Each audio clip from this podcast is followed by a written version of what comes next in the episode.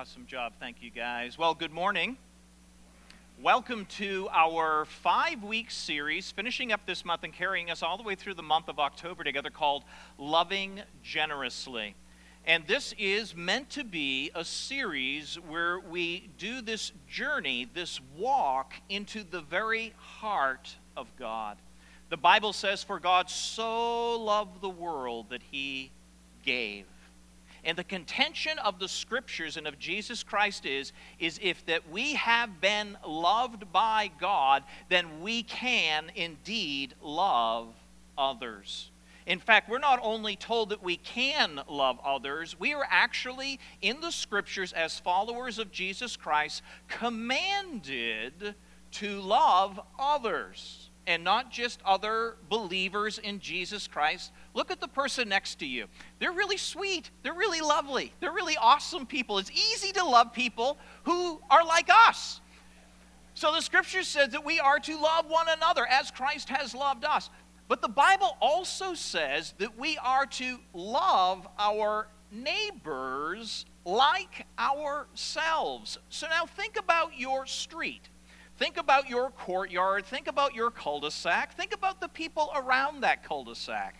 You know, it's funny, we're commanded to love them, and supposedly we're able to do that because we have first been loved by the Lord, experienced His love and grace, so that we can now love and show love and grace to them as well. So the Bible commands us to love one another as believers, to love our neighbors as ourselves, and the Bible even commands us to love our enemies.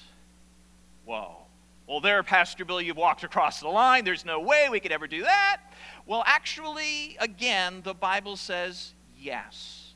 Yes, we can. It won't be easy. Amen? But God has given us everything necessary to honor Him. He has given us His Word. He has given us the indwelling Holy Spirit when we come to faith in Jesus Christ.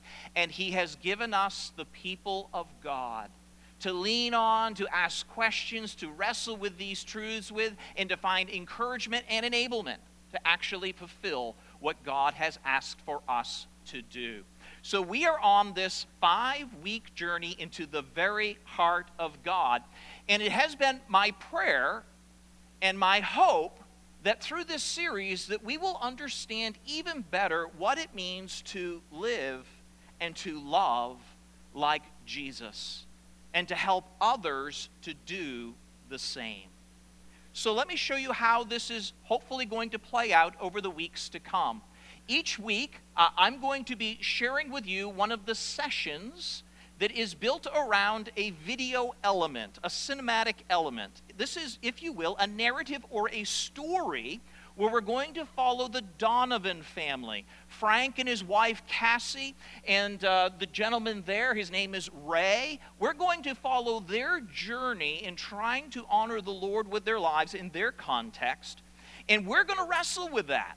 We're going to struggle right along with them. How do we do that in our lives? So, uh, I will show you the story each week. It's about a, an eight minute element. Then I will open the scriptures with you, and we will speak from the scriptures where the story comes from. Then the goal would be that we would be involved in small group communities to wrestle with these truths, to try and flesh them out and apply them to our lives and then we will follow up with acts of service. The story, the scriptures, small group communities, and then acts of service. That's how each of these are meant to play out this week and throughout the next few weeks together. Again, we can minister to the unlovable because Jesus has lavished us with his love. We can minister even to the least of those in our society because Jesus Christ has commanded us, empowered us, and shown us what that means. This is the essence of gospel living. This is the essence of what it means to know Jesus. And this is the essence of our mission as a church to live and to love like Jesus. So I have asked the Lord to do a lot of great things, both this week and throughout the weeks to come, in our hearts and in our lives. And I need to be right up front honest with you. I have walked with Jesus Christ for 30 years. I am ashamed to say that I am the most selfish person in this room. And when it comes to loving others, when it comes to self sacrificially giving myself away, I am embarrassed to admit that I am nowhere near my Savior in this matter. And so I am counting on this series changing this guy. And if it blesses and benefits you, it's all the better. But I need this more than anyone else in this room. So, if you will, walk with me as I go on this journey to become more like Jesus because I want to honor him. I love him and I want to live a life that acknowledges his lordship in my life. So, right now, I'm going to show you the story, the little video element. It's about eight minutes long, and then we're going to engage one another in the scriptures. So, please, let's connect as the story is shown. From there, we will go.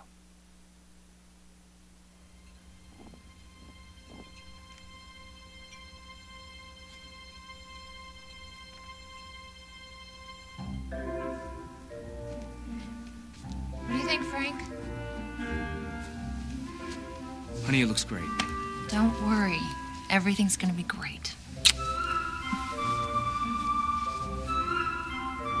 Yeah, what could possibly go wrong? He's done a really great job. I'm impressed. Did you expect anything else? Oh, look here. Handsy, honey. Oh, nice. Frank, Cassie, Hey. Hey, welcome to Seed Time Garden Supply Partners. come here. Oh, closer to the sword, closer to God. Ray looks amazing. it really does. We were gonna bring a grand opening gift, but my go-to is usually a plant. And Dolores, I wanted to meet Frank and Cassie Donovan.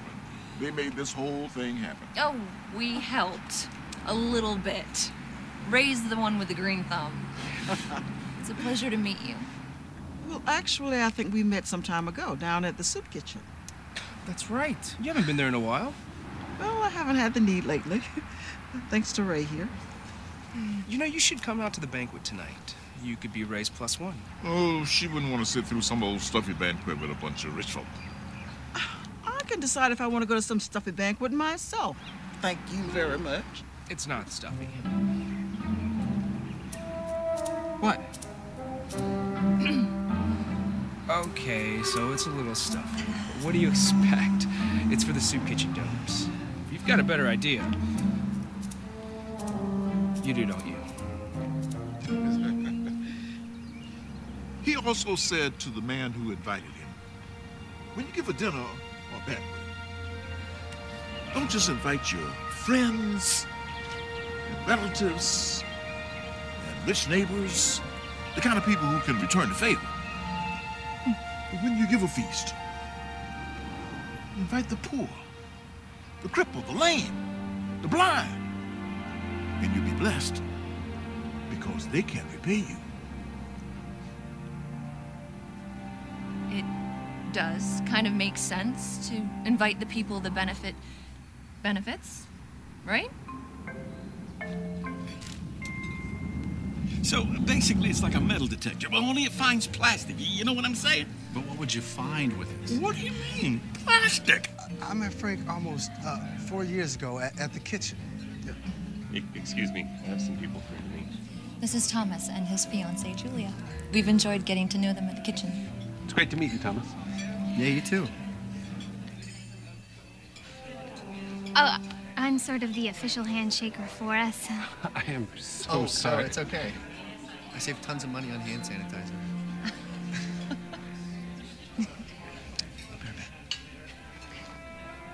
Cassie, may I speak with you for a moment, please? Oh, Victoria, I'd like to. I'm sorry, dear. Um, I'm afraid I won't be able to stay for dinner, but you can put me down for my usual donation. Oh, thank you.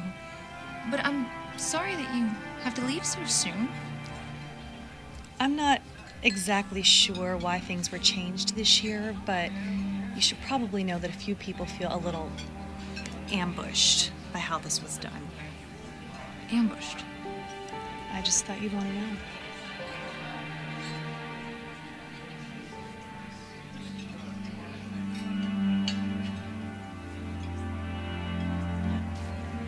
Aren't you staying for dinner?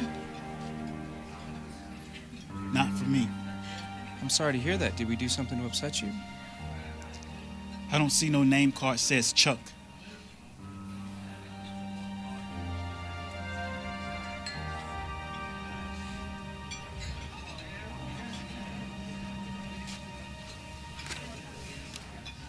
That's a good point, Chuck. But I don't see a card here with anyone else's name on here, do you? No, sir, I suppose I don't. Chuck, from the looks of it, we are going to have plenty food to go around. So, would you please join me for dinner?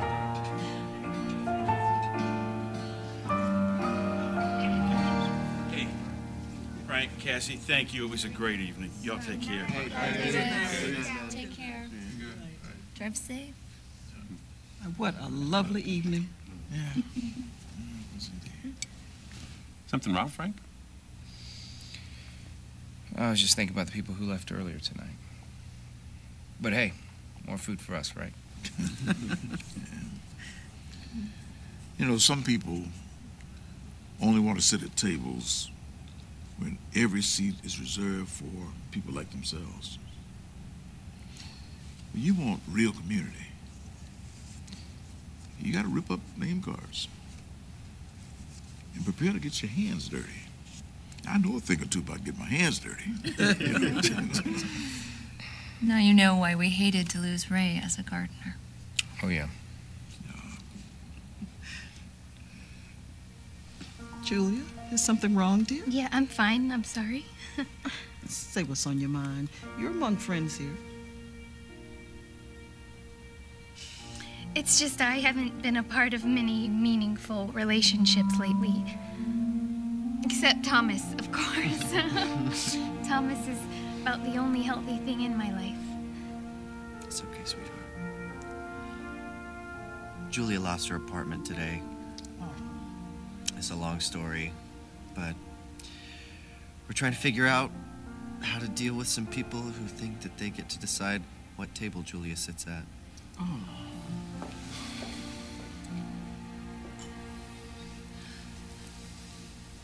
I know that there's a lot there that won't be solved right now, but Frank and I might be able to help out in some small way.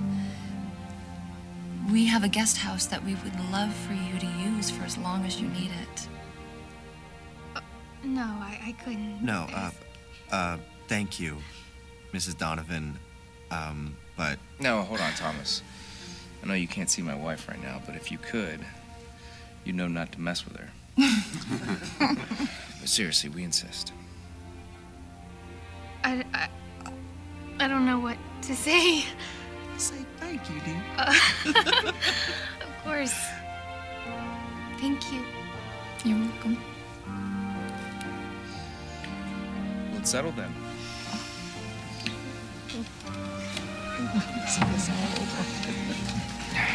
This was nice, Ray. Yeah.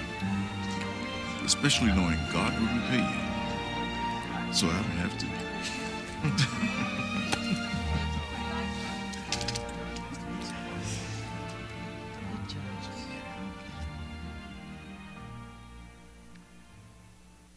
This is merely uh, the first installment of this journey that Frank and his wife Cassie are going to take with this young couple.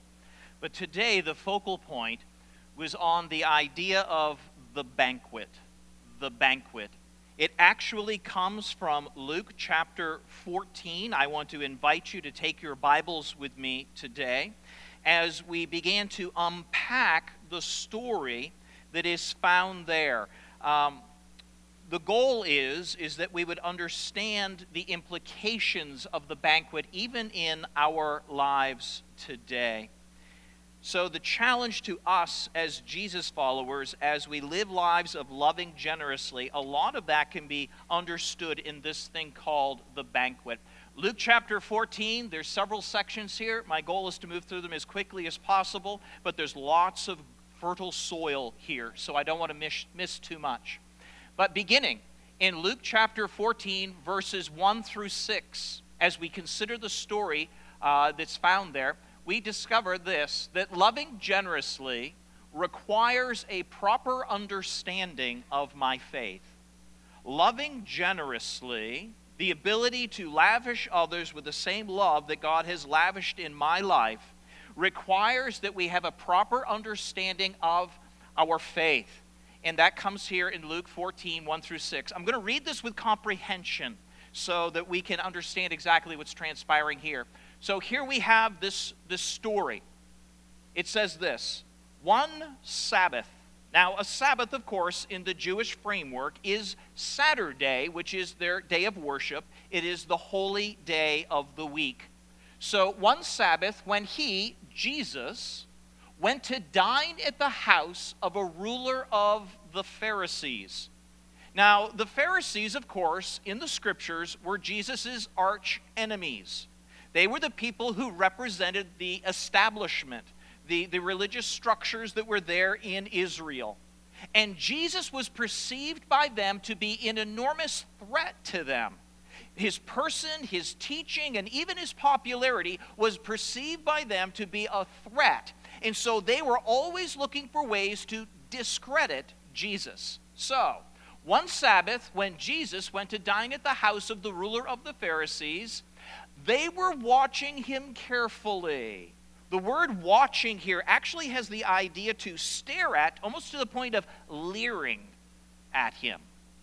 Well, why? Well, we discover, behold, there just so happened to be a man before them who had the dropsy. What a strange term, the dropsy. Uh, it refers to a medical condition where you have swelling of the extremities, a very painful swelling of the extremities. So in verses 1 and 2 here, what we see is Jesus is being set up. They're looking to entrap Jesus. It just so happens to be the Sabbath day, a day in which you were not allowed, in their understanding of the Old Testament law, to do any kind of work, including healing. It was the Sabbath. Jesus was invited to the home of one of the great rulers of the Pharisees and there just so happened to be a man who needed to be healed. This was a setup from the word go. Now, again, they were looking to discredit Jesus. If Jesus were to act and heal as his compassionate heart would want to do, then they got him. So it says this Jesus said to them, Jesus responded to the lawyers and the Pharisees with a question is it lawful to heal on the Sabbath or not? And what does it say? They didn't know what quite to say. They had set the trap, this guy was in it, he was the bait, and they were all ready to snap it. And then Jesus asks them this question Is it lawful to heal on the Sabbath or not? But they remained silent. And notice what it says. And then Jesus took him, the man with dropsy, and he healed him. He took away his painful condition. He made his life wonderful again. And then it says, and he sent him away. This was more of Jesus' compassion because the man was nothing more than a bait in the trap, and he was going to save him from any more embarrassment. So after he healed him, Jesus said, You can leave now. God bless you. And now he turns his attention to the Pharisees. And notice what he says to them. And he said to them, which of you, having a son or an ox that had fallen into the well on the Sabbath day, would not immediately pull him out? And they could not reply to these things. You see, Jesus reveals their hypocrisy by exposing their, their false belief in saying, listen, if any of you had an, uh, a son or an ox who had fallen into the well on the Sabbath day, you would immediately rescue him. But because there is a man here that you really don't want anything to do with, you use the law as a reason not to do what God would want done. This is pretty powerful stuff. Jesus is turning the tables on them. He's basically taking their interpretation of Scripture and saying, You're wrong to them. And my concern is this when it comes to those with obvious needs in their lives, it is possible to use a faulty interpretation of our faith to justify not doing what we don't want to do. That is what they were doing. And this is what Jesus was showing them the, their hypocrisy in. And I'm afraid if we do not have a biblical understanding of our salvation and of our faith, that it would be very easy for us to fall into the same place the Pharisees had fallen into a wrong interpretation of Scripture. This is the truth. Listen. For by grace are you saved through faith, and that not of yourselves, it is the gift of God, not of works, lest anyone should boast. That's Ephesians 2 8 and 9. Not by works of righteousness which we have done, but according to his mercy he saves us. It has nothing to do with our good works to give us eternal life. That's the teaching of Scripture. It's Jesus plus, Jesus plus equals Absolutely. That is the truth of the scriptures. A thousand times over, that is the truth of the scriptures. You will never be made right with God by doing good deeds. Your salvation is not based upon doing good deeds. You're not saved by doing good things. But you are saved to do good works. For some reason, when it comes to Ephesians 2, verses 8 and 9, we're quick to quote those. For by grace are you saved through faith, and that not of yourselves, it is a gift of God, not of works, lest anyone should boast. But verse 10 goes on to say this But we are his workmanship, created in Christ Jesus for good works. So if we're not careful, we can get an unbalanced view of what salvation really is. That I'm saved by grace, I can do anything I want, it doesn't really matter. But the truth of the matter is, indeed, it is by grace through faith that you are saved, but you are saved for good works. And without the good works, how can we even know if we're truly saved? This is what Ephesians 2 uh, 8 through 10 are all about. Let me give you another instance in the scripture where this is highlighted again. And people are wondering, what is Jesus talking about? You can't say that, Jesus, because that's not what the Apostle Paul would say. Let me give it to you. It's found in, in, in Luke chapter 10. Uh, it says this Behold, a lawyer stood up to put Jesus to the test. And he said this Teacher, what shall I do to inherit eternal life? What am I going to do to be saved, basically? And Jesus said to him, Well, what is written in the law? How do you read it? Now listen to what he says. And he answered, You shall love the Lord your God with all your heart, mind, soul, and strength, and your neighbor as yourself. And Jesus said to him, You have answered correctly. Do this and live. Do this and you'll have eternal life. Wait a minute, Jesus. Wait a minute, Jesus. Are you advocating a works based salvation here, Jesus? You know, the Apostle Paul would be very disapproving of what you just said, Jesus. Is that really what Jesus is advocating? Well, no. You see, the beauty of what Paul had to do in the first century churches, he had to define very clearly justification by faith, being declared righteous by the work of Christ alone on the cross. Justification. But connected to our justification is something called sanctification. That's our progressively becoming more like Jesus, and it finally arrives in something called glorification. Justification, sanctification, glorification is called salvation. What Jesus did here with the lawyer is he merely put it all together. What does it mean to have eternal life? Well, it means that you love the Lord your God with all your heart, mind, soul, and strength. After Jesus went to the cross and died, that means it's faith alone in Christ alone, and you're given the gift of eternal life. But it's evidenced by loving others. Eternal life is a relationship with the living God. And having a relationship with the living God is meant to touch and change every other relationship in your life. Or, according to the scriptures, it may not be real. It may not be genuine. You may have just believed some thoughts or facts, but you haven't really been born again. So the scriptures are plain. There's only one way to be right with God. But if you're properly connected to God, the result in your life will be a life of good works in the lives of those who need it the most, in the lives of those around us who are in obvious need. This is what the scriptures teach. This is what they were trying to uh, sidestep by using the law to sidestep it. Well, wait a minute, Pastor Bill. Wait a minute, Pastor Bill. You know, I like this whole idea of loving other people, and I like the whole idea of being sacrificial to the, towards those in need. I think it's really cool for those people who go out of their way to help people with obvious need. That's really, really nice. But I don't really have to worry about that because I believe in Jesus. I'm good to go. I'm saved. My question to you is how do you know? How do you know you're saved? Well, I believe. Well, that's interesting. James, in James chapter 2, ran into somebody with much the same attitude. And he says, Listen, you do well to believe, but the demons believe and they tremble, but we know they're not saved. And in context, in James chapter 2, it was somebody with need who people were just saying, be warmed and blessed, and they moved on. They never really helped. James says, What kind of faith is that? It's useless. It can't save you and it can't save them. What good is it? You say, No, Pastor Bill, you're not hearing me. Pastor Bill, what I meant is this I embrace the cross. It's all about the cross. And to that I say, Amen. It's all about the cross. Now, Jesus said, Take up that cross and follow him. And if you don't follow him, you're not worthy to be his disciple. You see, I think it's important that we don't have an unbiblical view of our faith that says, I'm good to go with God. It doesn't matter if I do anything else because I'm saved by faith. You're right. You are saved by faith alone, but the faith that saves you is never alone.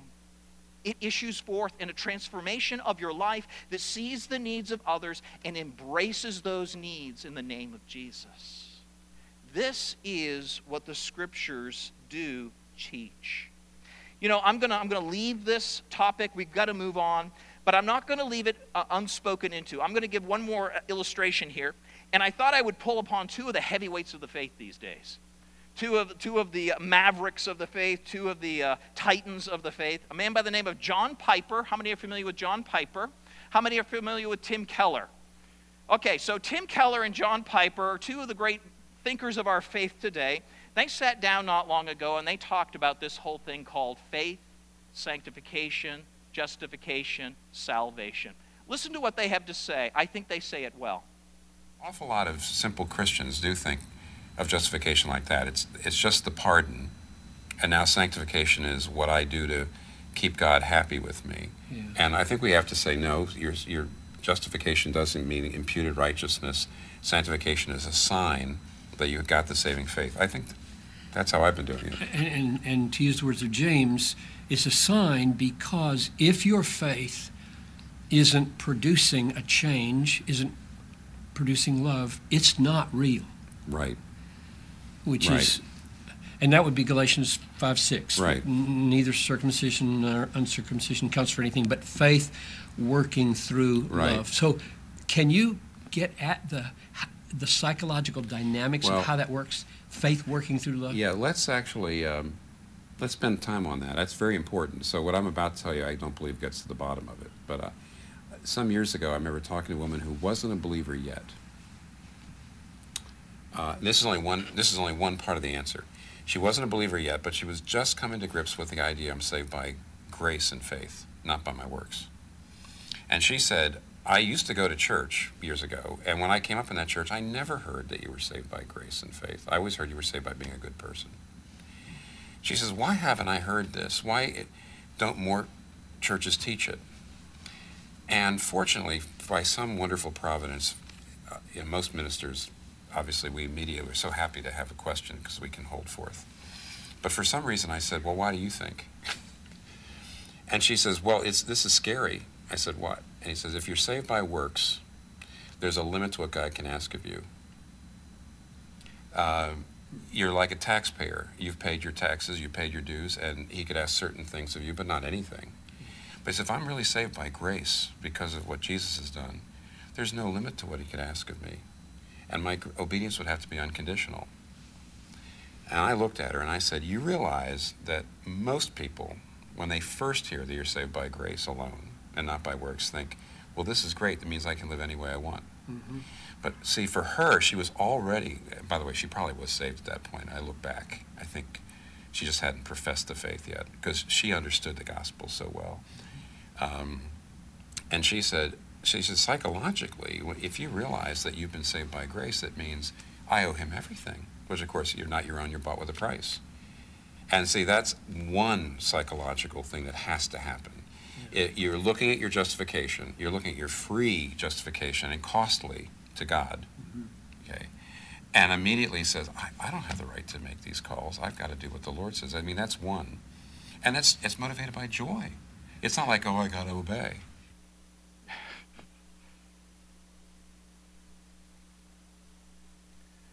So our faith, our faith is not an excuse not to reach out in love. Hey, I'm saved, I'm good.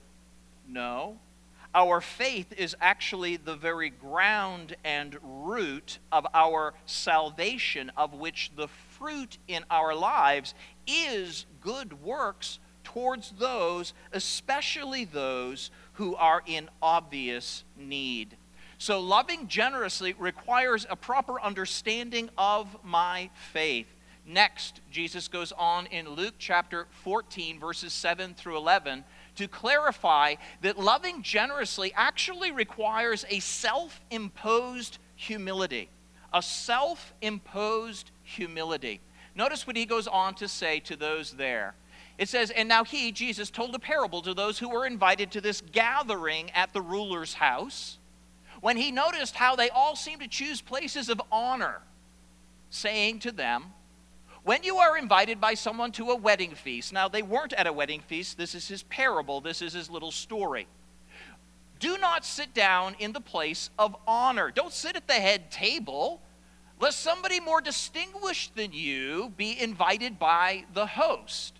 And the host who invited both of you will come and say to you, I'm sorry, but you're going to have to give this place to this person, and then you will begin with shame to get up, to walk over to the lowest place.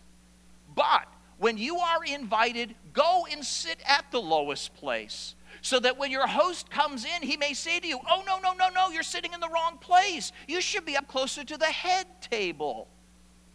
You then will be honored in the presence of all who sit at the table with you. Now, notice Jesus concludes this thought with these words in verse 11 For everyone who exalts himself will be what? That's right.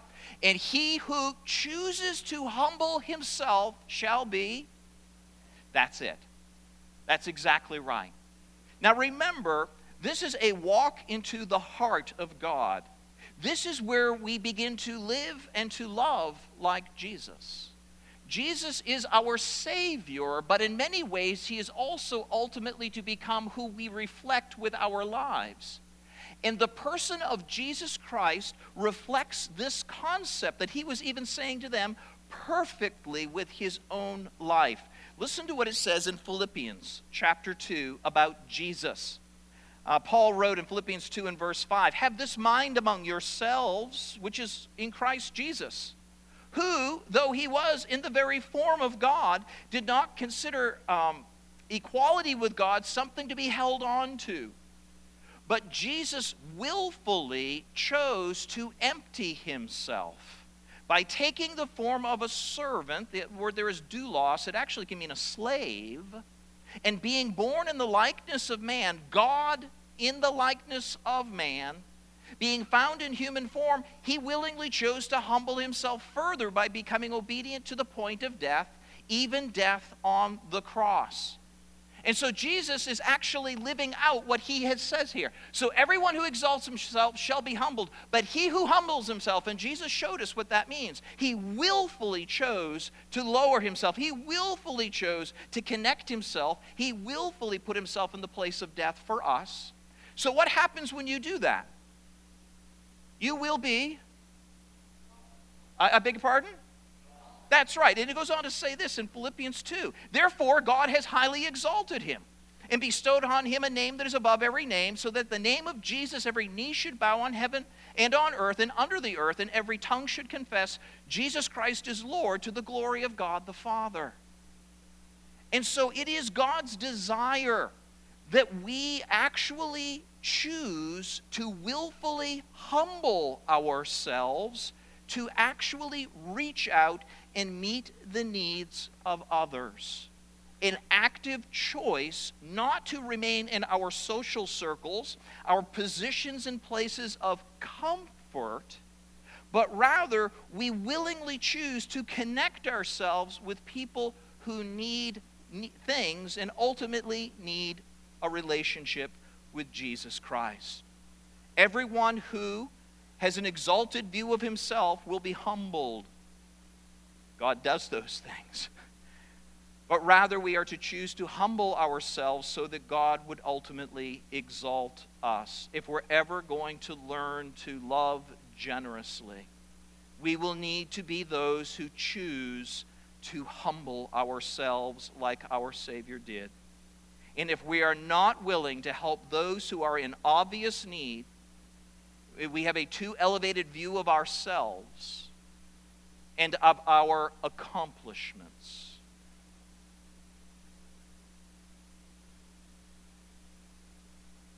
In the doors walk two people. One is a man who, whose uh, clothes have seen better days. Yeah, it could look like me, I guess. Uh, one whose clothes have seen better days. Doesn't have a place to shower, doesn't have uh, decent shoes, um, looks a little disheveled, uh, comes over and sits over here. In the door also walks another person of great means and substance. I mean, they are dressed really fine. They have a really nice watch and really a good aura about them, very prominent, very successful. They drove up in a really nice car and sits over here. You walk in, you have a decision to make. Hmm, I wonder where I'll sit. Over here, ooh. Over here, ah. We all naturally gravitate up. We all do it by nature. We just naturally associate up. For some reason, there's something in all of us that just wants to be, by association, connected with people who are successful and capable. And to associate down in our minds means we don't want to do that. Why would we want to do that? And yet, this is exactly what Jesus is saying we should choose to do as those who have experienced the love and the grace of God, He is calling us to associate with those who are in obvious need, those who need what we have, and ultimately they need the Savior that we say we know. And so I love the words of the Apostle Paul. You know, I thought about how can we humble ourselves? Because it's an active choice. We humble ourselves. How do we do that? Well, I could give you two ways that we could do that. I could focus on the fact that we are all depraved sinners, okay? I can go there. We did that in Galatians, so I thought we probably are done with that whole thought right now. But let me take the other angle on this. Rather than focusing on the fact that we are all depraved sinners, uh, in other words, who are we to make distinctions? Uh, ultimately, I like the words of Paul in 1 Corinthians 4 7. Listen to what he says. He's got four little questions here, or three little questions here, and they actually go a long way to helping us. Uh, 1 Corinthians 4 and verse 7 says this Who made you so important? Let me read that again. That's a good question. Who made you so important? Who do you think you are? What have you got that has not been given to you? That's a good question. And if it was given to you, then why are you boasting as though it were your own? Think about that. Think about that just for a quick second.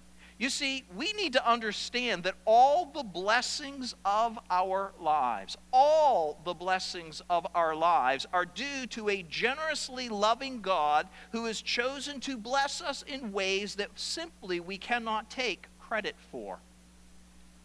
You say, Well, Pastor Bill, I worked hard to be where I am in life. I worked really hard to be where I am in life. I'm a very successful person, I think, and I worked hard to get there. Well, let me ask you this Who chose for you to be born in the United States of America?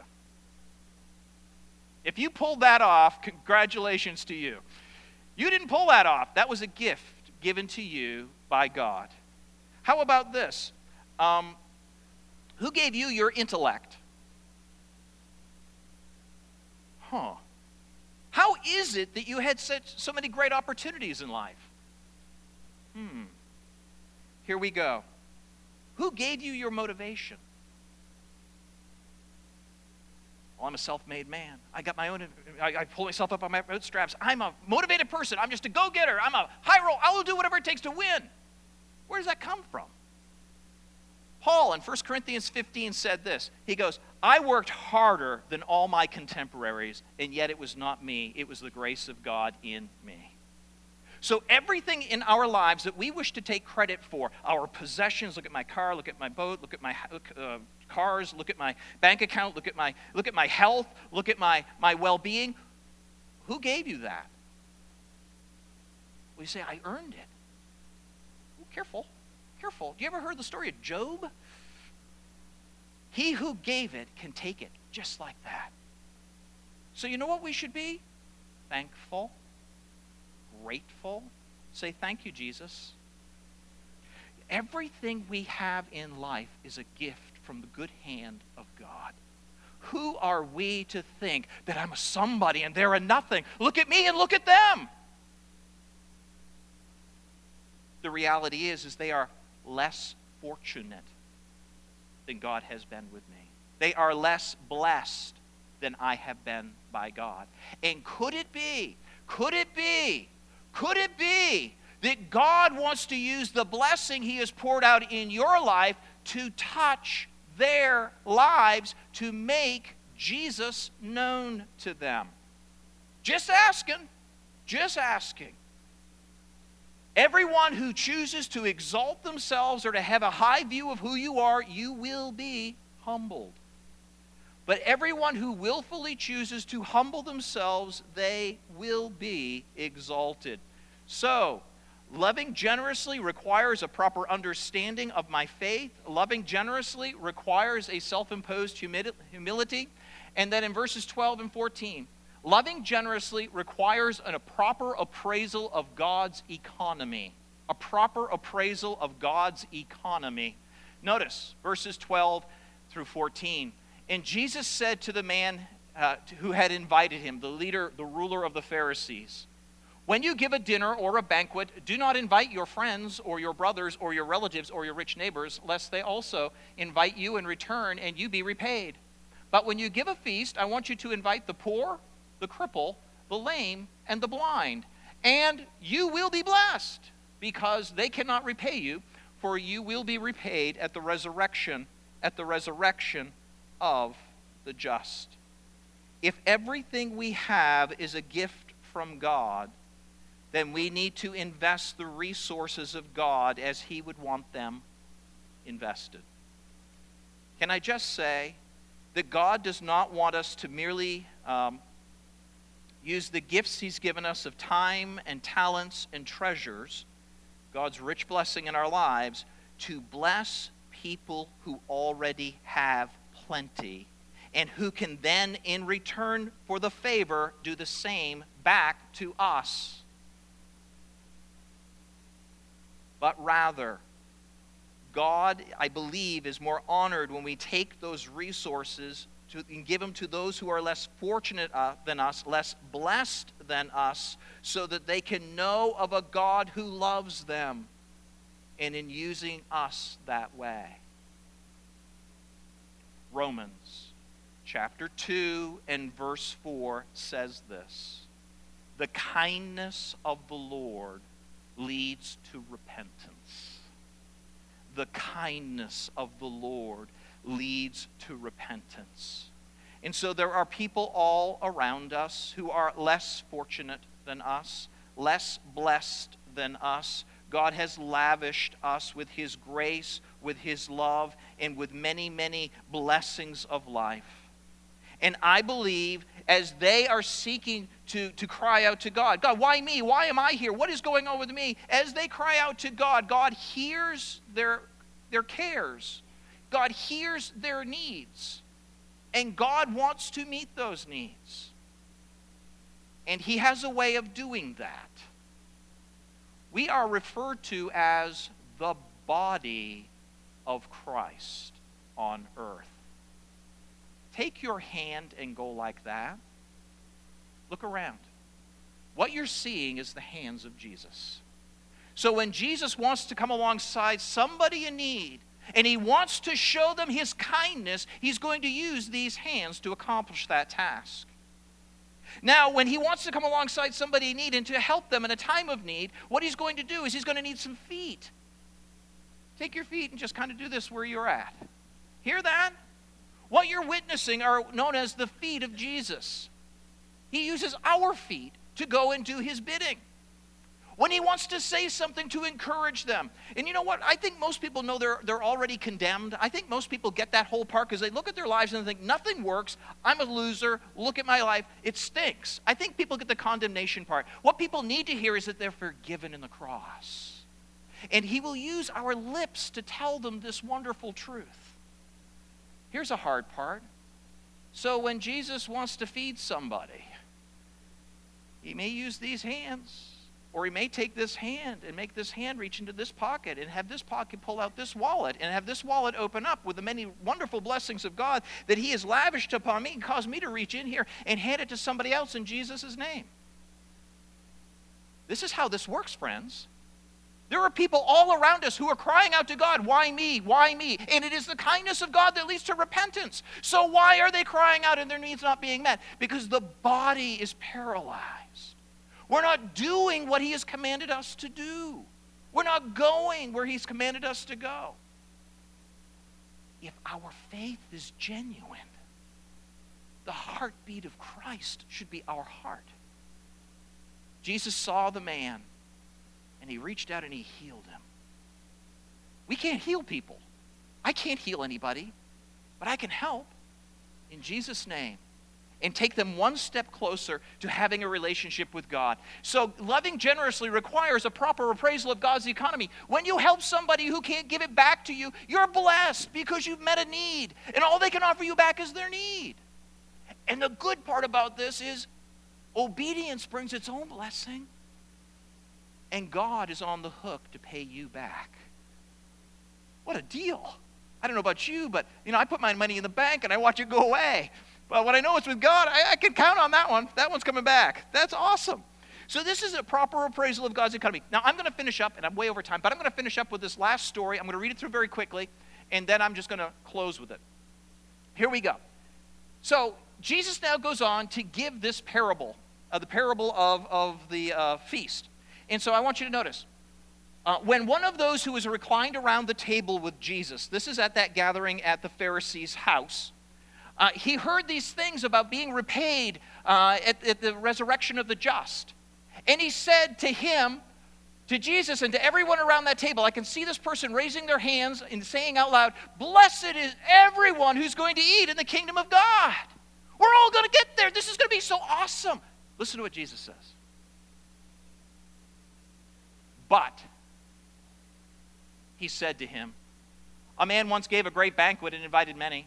And at the time of the banquet, uh, he sent his servant to say to those who had been invited, Come, for everyone is now ready. Everything is now ready. But they all alike began to make excuses. Uh, the first said to him, I have bought a field and I must go see it. Please have me excused. Really? You bought a field? You can't, like, wait? Okay. Another said, I have bought five yoke of oxen. I've got to go examine them. Please excuse me. Really? Really? You can't do that like tomorrow? And his another said, I have married a wife. Therefore, I can't come. Okay, you've married a wife. You can't come. So the servant came and reported these things to the master, and the master of the house became, what's the word? Oh, he was upset. And he said to the servant, Go out quickly to the streets and the lanes of the city and bring in the poor, the crippled, the blind, and the lame. The very people that they were admonished to invite into their homes around their tables. These are the ones who are going to be around the table of the kingdom, by the way. And the servant said, Sir, what you have commanded we have done, and there is still room. And the master said to the servant, Go out into the highways and hedges and compel people to come in, that my house may be filled, emboldened. For I tell you, none of those men who were invited shall taste of my banquet. You see, the people that Jesus was associating with at this house of the Pharisee, they were all concerned about where they were going to sit in the kingdom. Am I going to sit closer to Jesus? No, I think I'll sit closer to Jesus. I've done more than you, I'll sit closer to Jesus. They were all wrestling over who's going to sit closer to Jesus. And what Jesus says is this No, you don't get it. You're not even going to be there. You just don't get it.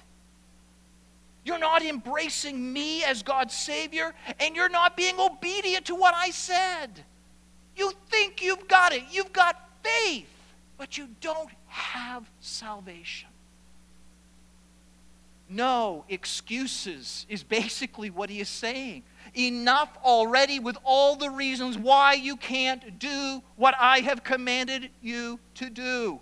But, Pastor Bill, no. But, Pastor Bill, no. But if only you knew my life, I don't care. I don't care if it's five yoke of oxen, if you've married a wife, or if you, you bought a property, or, or, or. No. No. No. Loving generously is not optional, it is a necessary outcome of true faith in our lives. And that's where we are going together. You see, this is why I, I encouraged you early on. Oh, wait a minute, wait a minute. Early on, I encouraged you to get involved in this thing called small groups. We're going to need these communities to wrestle with these truths because we all have to wrestle with this. If you really know the Lord, you are going to wrestle with this. And you're going to fail, and you're going to struggle, and you're going to ask for forgiveness, but you're going to try to honor the Lord in this area. There are, as Dennis intimated, uh, some more sign-ups out there for you. There's a group that meets right after the second service at 1 o'clock in the fireside room. My group with my wife will meet uh, at 5 o'clock in the fireside room, and there are groups all throughout this week. This is not a topic that's like ancillary to our faith. This is not another good idea. This is the heartbeat of God. This is where we're venturing. This is tough stuff. Whoever told you it was all sunshine and roses when you trusted Jesus, you were lied to. I'm sorry to say. I'm sorry to say. All right. I'm going to pray first. I'm going to invite the uh, praise team to come on up. They're going to play you out. but I'm going to pray for us, and I want to encourage you to do walk through those doors, do walk out to those tables, do sign up for these groups, and do let's wrestle together around these very difficult concepts together. So if you will bow your head and your heart with me, uh, we will pray, and then the praise team will play uh, as you.